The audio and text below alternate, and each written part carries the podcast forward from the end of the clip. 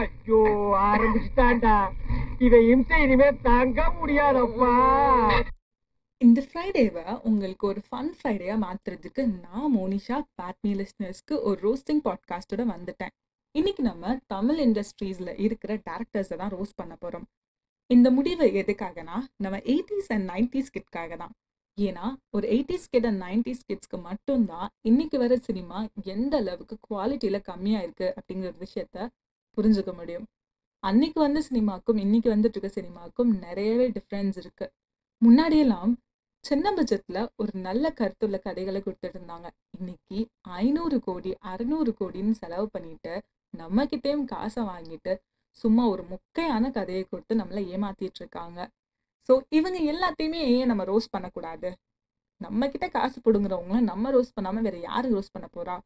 So நீங்கள் இந்த பாட்காஸ்ட்டை கம்ப்ளீட்டாக கேட்டிங்கன்னா மட்டும்தான் உங்களுக்கு நான் சொல்கிற விஷயத்த கனெக்ட் பண்ண முடியும்.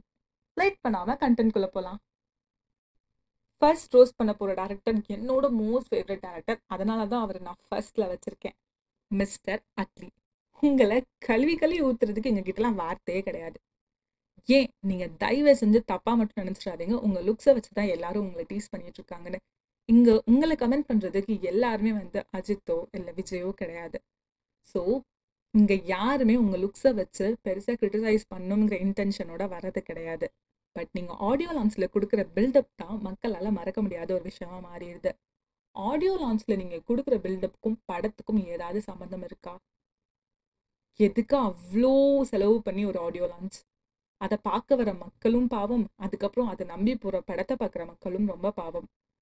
ஆடியோ லான்ச்சுக்கும் படத்துக்கும் ஏதாவது சம்மந்தம் இருக்கா அப்படின்னு கேட்டிங்கன்னா ஜீரோ பர்சன்ட் தான் நான் சொல்லுவேன். விமன் எம்பவர்மெண்ட் அப்படின்னு சொல்லி ஒரு படத்தை விற்கிறீங்க கதைக்குள்ள வந்து பார்த்தா ஒரு பத்து நிமிஷம் கூட அதை பத்தி நீங்க எக்ஸ்பிளைன் பண்ணல.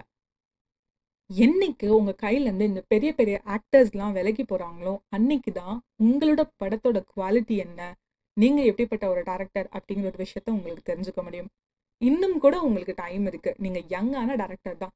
தயவு செஞ்சு நம்ம சில்லுக்கருப்பட்டி டேரக்டர் கிட்ட எல்லாம் கொஞ்சம் அசிஸ்டண்டா ஒர்க் பண்ணிட்டு அதுக்கப்புறம் நீங்க படம் எடுக்க வாங்க. நீ ரொம்ப ஓவரா இருக்க. ரொம்ப ஓவரா இருக்க. என் பொறுமைக்கு ஒரு அளவு இருக்கு.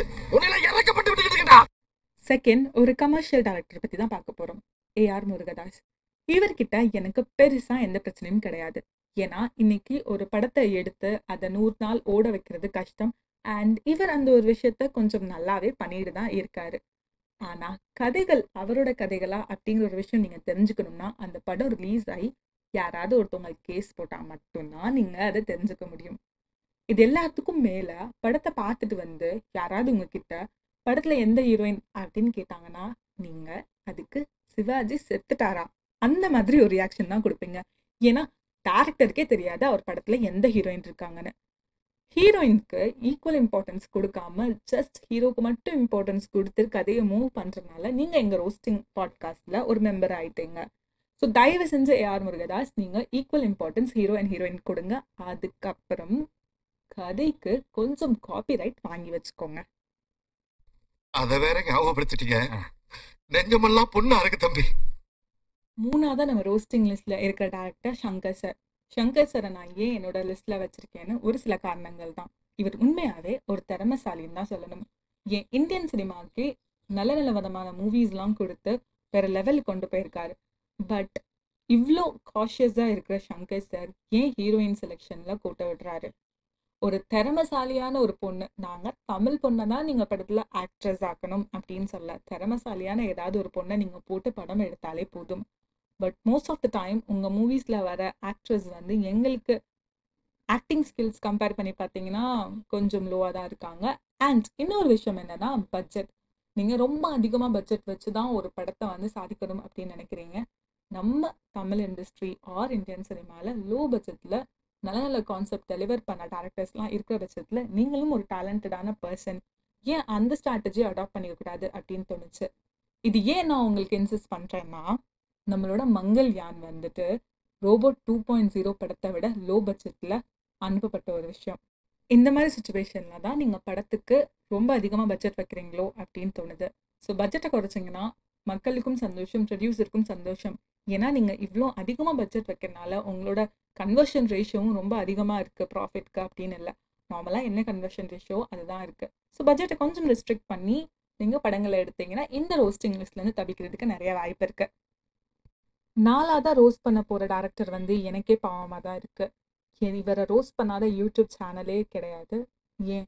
நண்டு செண்டெல்லாம் வாட்ஸ்அப் ஸ்டேட்டஸில் இவரை வச்சு காமெடி பண்ணிகிட்ருக்காங்க கொஞ்ச நாளைக்கு முன்னாடி கூட ஒரு ஷார்ட் ஃபிலிம் எடுத்தாரு. நான் அந்த பேர் சொல்ல விரும்பலை. அவங்களோட ஃபேன்ஸை நான் செலக்ட் பண்ண விரும்பலை. கௌதம் வாசுதேவன் சார் ப்ளீஸ் தயவு செஞ்சு உங்கள் படம் ஹிட் ஆகணும்னா நீங்கள் வாயை மூடிட்டுருங்க தயவு செஞ்சு நீங்கள் பின்னாடி பேசாதீங்க. நீங்கள் பேசாமல் இருந்தாலே உங்கள் படம் ஹிட் ஆகிறதுக்கு நிறைய வாய்ப்பு இருக்குது இதுதான் உங்களுக்கு நான் சொல்ல போகிற டிப்ஸ் உனக்கு தெரிஞ்சு போச்சா? உனக்கு தெரிஞ்சு போச்சா? நீ சொல்றது உண்மைதாப்பா அஞ்சாவது உன் கால் தரையில் இல்லை. நீ நிதானமா இல்லை. இதுக்கு சம்மந்தமே இல்லாத சமந்தா வாயை க்ளோஸ் அப் வச்சாரு. அந்த லிங்குசாமி தான் நம்மளோட ரோஸ்டிங் லிஸ்ட்ல இருக்காரு. லிங்குசாமி தயவு செஞ்சு தேவையில்லாத இடத்துக்கு க்ளோஸ் அப் வைக்கிறத நிப்பாட்டுங்க. அண்ட் அதுக்கப்புறம் ஆதித்யா சேனலில் உங்கள் படத்தில் அப்பப்போ வர காமெடியை போடுவாங்க. அதில் நான் சண்டைக்கோழி டூ படத்தோட சீன்ஸ் பார்த்தேன்னு நினைக்கிறேன்.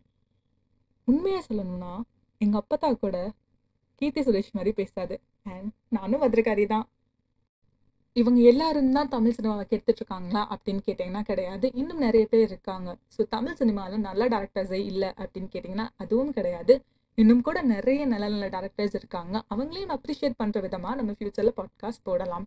மீன் வைல் நான் நெக்ஸ்ட் இந்த மாதிரி சினிமா பற்றி ஒரு பாட்காஸ்ட் போடுறதுக்கு முன்னாடி நீங்கள் எல்லாருமே பார்க்க வேண்டிய ஒரு படம் சில்லுக்கற்பட்டி அதை பார்த்துட்டு வந்துட்டு எனக்கு உங்களோட ஒப்பீனியன்ஸை மெயில் அனுப்புங்க.